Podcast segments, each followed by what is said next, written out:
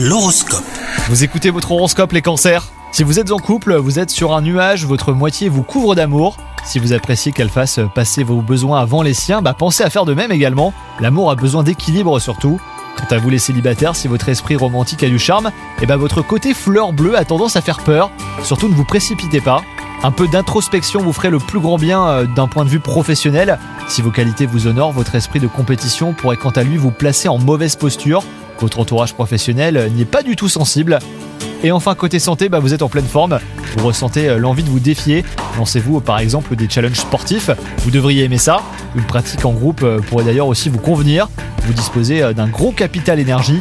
Attention juste toutefois à ne pas trop pousser. Bonne journée à vous